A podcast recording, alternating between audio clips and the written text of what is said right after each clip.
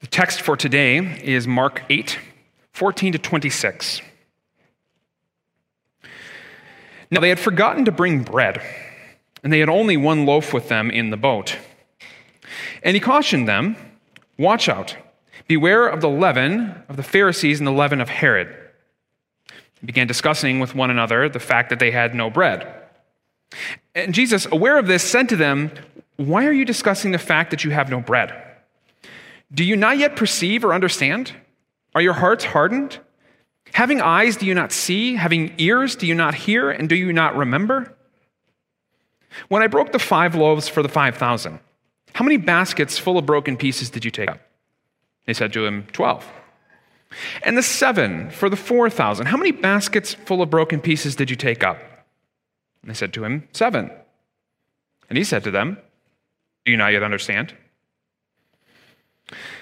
They came to Bethsaida, and some people brought to him a blind man and begged him to touch him.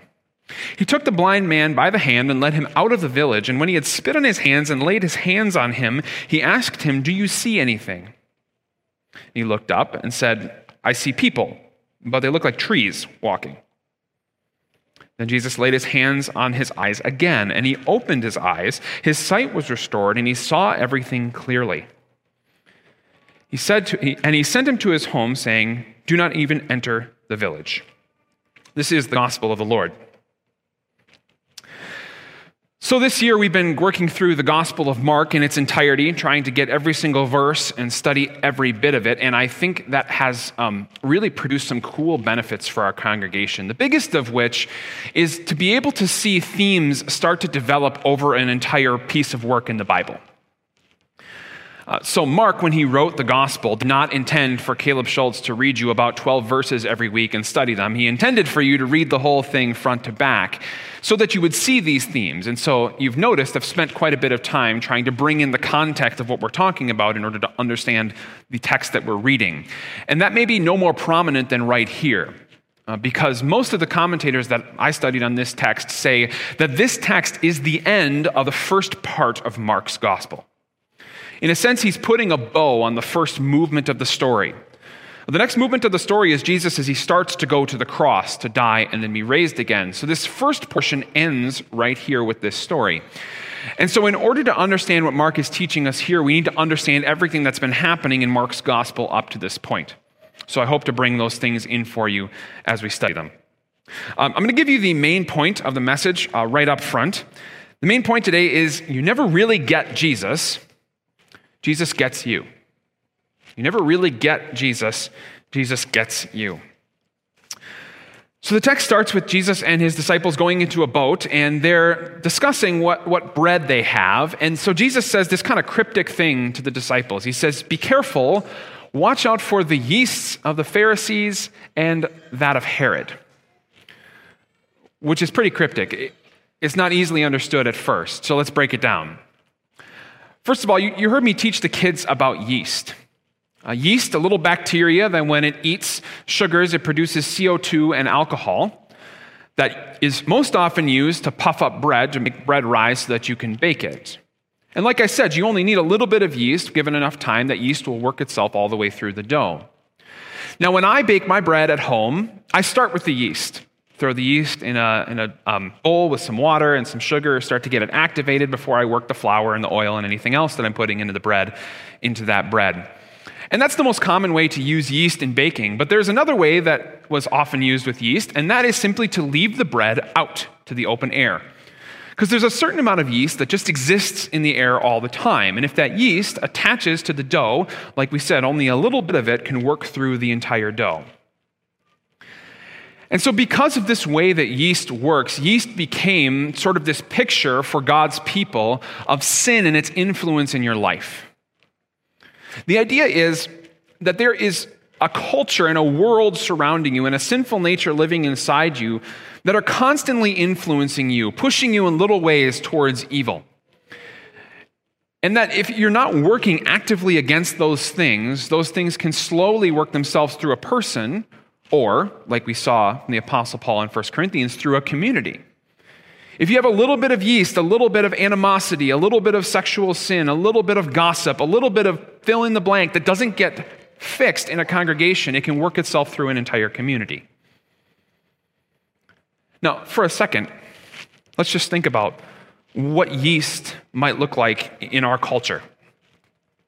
Uh, let me just ask you a couple questions to, to see how yeast might be affecting us. Are, we being discerning about everything that goes into our eyes and our ears? Do we just turn on the news and listen to it without comparing it to God's word?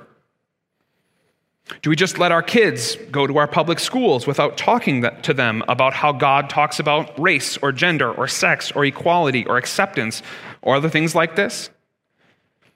Do we just take what the culture says without evaluating it? Are some of us scared to go as far as just to avoid some things that the rest of the culture engages in, but we choose not to, as to avoid that yeast? Can I give you a, a really like tangible example of how this might have happened to us? When the beginning of the pandemic hit, um, there were a number of people who were complaining about churches and saying um, that church should be counted as an essential business. Maybe you agree. Church is part of the vitality of a Christian life. Being here to receive Jesus' body and blood in the sacrament, to receive his word preached from your pastor, to receive his forgiveness, all of that is necessary for my spiritual life. And so many complain that the, the church should be considered an essential business, but our government didn't consider it that way. But if you take a step back, can you blame them? Did we treat it like an essential business before the pandemic? Statistics say the average person who identifies as a Christian was not in church once a month pre pandemic. If that's what our government sees when they look at Christians, people who don't treat their church like it's an essential business, why would they think it would be? I wonder if the yeast of the culture that has taught us that church is more of a social organization than a plugging into the lifeblood of salvation that comes from God has worked through our dough a little bit. That we've seen it as optional. We've seen it as a chance to see our friends hear an inspiring message, but not exactly essential. Maybe the yeast would look a little bit different. Maybe if Jesus was speaking to us today, he would say something like, Watch out for the yeast of polarization. Don't you remember that I used to oppose both the liberals and the conservatives when I was on earth? Maybe he would say, Watch out for the yeast of fear for your health. Don't you remember how I healed all those people? Maybe he would say, Watch out for the yeast of revenge for racism. Remember how I was crucified by people who didn't share my ethnic background, and yet I asked that Jesus would forgive them. Maybe Jesus would have said to us, Watch out for the yeast of complacency around social issues and social justice. Remember how I went out of my way to heal that Syrophoenician woman's daughter and that man who was blind and mute? Maybe he would say, Watch out for the yeast of the news cycle and social media. Remember how I said human lives live on the word of God, not on man's words? Maybe that's what he would say. Maybe that yeast has started to work through our dough or yours individually. That's why Jesus says, Watch out. The only reason someone says, watch out, is because you can't see what they can see. And so, first of all, this ought to drive us back to God's word to say, if Jesus is saying, watch out, then there's something that we ought to be conscious of that maybe we aren't very conscious of. But secondarily, this should push you into Christian community. Because the place where you meet Jesus is in his church, in the people in, with, in, within whom he dwells. When you're with other Christians, they have the ability to point out the yeast in your life. If you're not, you don't have that. In fact, I would go as far to say, I don't know how you can live the Christian life unless you're in close community with other Christians regularly. The Bible just doesn't have space for that. So, can I challenge you with something? Ask somebody you trust, a mature Christian, where's the yeast in my life? Where's the stuff that I just allow? I don't think about it. I don't worry about it. I don't repent of it. I don't ask people to help me with it. Where is that in my life? There's two reactions to that challenge. One of them is the one that loves God and wants to get rid of sin in its life. And you say, yeah, that's scary and that's challenging, but I'm going to do it. The other is the one who goes home and doesn't change a thing about their life. They think that they can find the yeast. They don't need Jesus to point it out for them. That's the type of person that Jesus is warning. Now, specifically in the text, Jesus says that there are two types of yeast that you should watch out for. He says they are the yeast of the Pharisees and the yeast of Herod. So, what are these two yeasts? What is he talking about here? Um, the yeast of the Pharisees is probably the easiest to identify if you've been reading through Mark with us. The Pharisees are intensely concerned with behavior. They want everyone to follow all the rules that God has made and all the rules that they've made on top of God's rules. And so the yeast of the Pharisees is the feeling that my status, my value as a human being, is based on something other than Jesus plus nothing. So think is that yeast in my life? Do I see my value as a person as based on anything other than Jesus plus nothing? Let me give you a test for this. Do you feel morally superior to anybody? Do you feel morally superior to those people who don't get a vaccine because you think they're conspiracy theorists? Do you feel morally superior to those people who do get a vaccine because you did your research? Do you feel morally superior to all those people who voted for Donald Trump four years ago? Or maybe morally superior to all those people who voted for Joe Biden a couple months ago? Do you feel morally superior to all the people who aren't in church this Sunday, who didn't value God's word like you do today? Do you feel morally superior to the people who don't take care of their kids the way that you would, aren't able to manage them like you can? Do you feel morally superior to other people because of your behavior in any way? That's the yeast of the Pharisees. I think if we're honest about it, every one of us has that. That's why Jesus tells us to watch out for it. He then also says you should watch out for the yeast of Herod. Herod is a character who only shows up one time in the Gospel of Mark. It's at John the Baptist's beheading. If you remember that from a couple months ago. And very obviously, Herod's struggle in that text is that of status. So remember, the text tells us that he was with the leading men of Galilee. So he got all the elites together for a party at his place.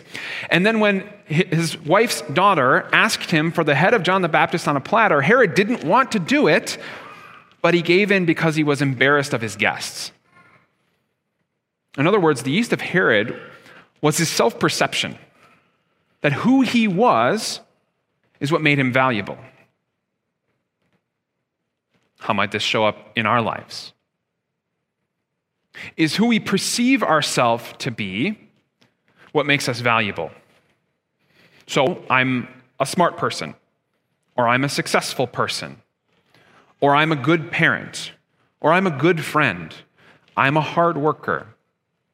Are any of these identity markers where we find our value? It's the yeast of Herod. Let me give you another one. I think in our culture, it's really easy to identify myself as a Christian without actually being one. The Bible will tell you that you are not a Christian because you think you are a Christian. You are not a Christian because you act like a Christian.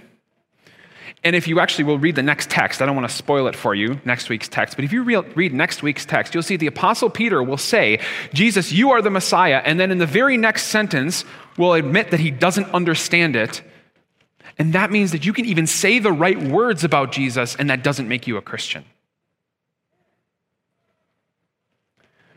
But in our culture, how easy is it to say, I'm a Christian because, well, I've always been a Christian? I don't know, I don't remember switching. Or my daddy was a Christian, my mom was a Christian. I'm a Christian because I, am nothing else. I'm a Christian because I go to church occasionally. None of those things count. If you believe that you're a Christian simply because you identify as a Christian, that's not Christianity, that's the yeast of Herod.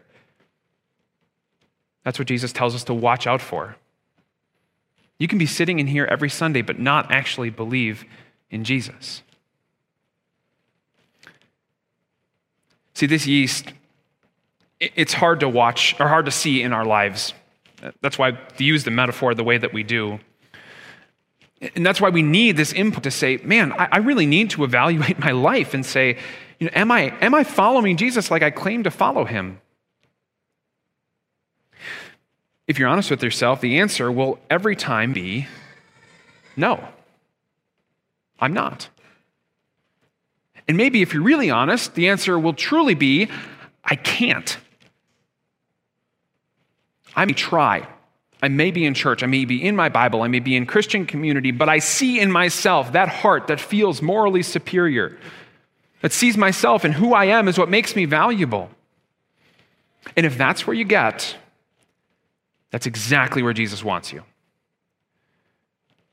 Because this last piece of the text, this last section of the first part of Mark, is going to salve that wound, is going to heal that sickness, it's going to eliminate that guilt. Let me read the text again for us so we get it in our minds. It says, They came to Bethsaida, and people brought to him, oops, this is the wrong piece of the text, excuse me for that. They came to Bethsaida, and some people brought him a blind man and begged Jesus to touch him. He took the blind man by the hand and led them outside of the village. When he had spit on the man's eyes and put his hands on him, Jesus asked him, Do you see anything? He looked up and said, I see people. They look like trees walking around. Once more, Jesus put his hands on the man's eyes. Then his eyes were opened, his sight was restored, and he saw everything clearly. Jesus sent him home, saying, Don't even go into the village.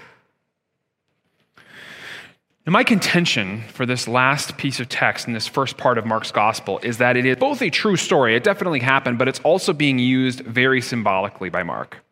And the reason I say that is fourfold. So there's four things that I want you to see about how Mark is using this text. First of all, we have to understand that in the past we've seen Mark use Jesus' miracles to prove Jesus' teaching. Right? So we've seen this in the past. He'll, he'll give one of Jesus' teachings and then he'll follow it up with a miracle that connects to that teaching. I think it's what he's doing again here. Um, second, if you don't have an idea that this story is playing a very specific role in the greater narrative, this story is rather random. Right? They're in this boat and they, they show up at Bethsaida. He heals this man, and the next bit of text says they're gone. They're leaving Bethsaida. Seems like a random stop to just heal one man. And the third reason is that you can't see this in the English, but in the Greek in which this was originally written, Mark shifts the way that he talks. He shifts from a very prose way of writing, so narrative form, to an almost poetic way of writing. He shifts his vocabulary, changing the words that he uses. They're like common words for eyes. He uses poetic words for eyes. He changes his grammar from very common, straightforward grammar to poetic grammar in things that Jesus and the man say. And even at the end of the text, when he says what happens to the man, he says, remember this, he says it three ways. He says the, his eyes were opened, his sight was restored, and he saw everything clearly. Well, that's the same thing said three times. Why would you do that unless you're emphasizing a poetic point? It would kind of be like if I'm trying to communicate to you that someone was surprised, I could say, he was surprised. Or I could say, he was flummoxed, floored, aghast, and agape. And you'd be like, why are you talking that way? But what I would be doing is proving a point to you, right? I'd be saying it in a different way to make an emphasis, and that's exactly what Mark is doing here. Um, the fourth piece of this is uh, this little bit about Jesus telling him not to go back into the village, which I'll explain to you why he says that in a little bit, but it's unique to this text. And so the point I want you to see is that this text is not just self contained, but that it's playing a role in this greater narrative in this conversation that Jesus has just had about yeast. Okay? So, what's the point? Through the first eight chapters of Mark, the same refrain has come back when people encounter Jesus. They don't get him, they don't understand him. They see him, but they don't perceive him. They hear him, but they don't understand him. They're around him, but their hearts are hard. And so, what Mark is trying to do here is to show you that what Jesus does for every single person is he allows them to see when they otherwise could not. And this also explains the reason that Jesus does the miracle in this kind of weird way, where he half heals the guy and then fully heals him?